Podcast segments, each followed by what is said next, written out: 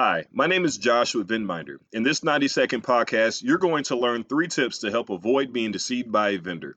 At Venminder, we have a team of certified industry experts who specialize in developing comprehensive risk management programs for organizations of all sizes and industries, which includes managing vendors who may not be as forthcoming as we'd like. So, here are three tips to help avoid being fooled by a vendor. First, set expectations for clarity.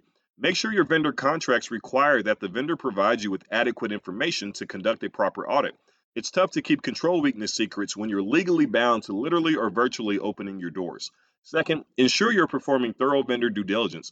Now that you've set the expectation, make sure you're assessing your vendors on a regular basis and review important documentation, including financials, SOC reports, business continuity and disaster recovery plans, information on training and regulatory compliance, and any other relevant due diligence documents to keep you aware of their processes.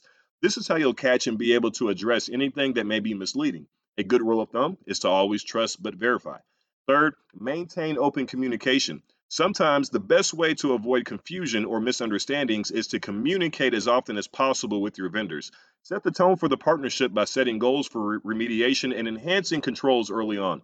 To recap, set expectations, ensure you're performing thorough vendor due diligence, and maintain open communication to avoid being fooled by a vendor. Thanks for tuning in. Catch you next time.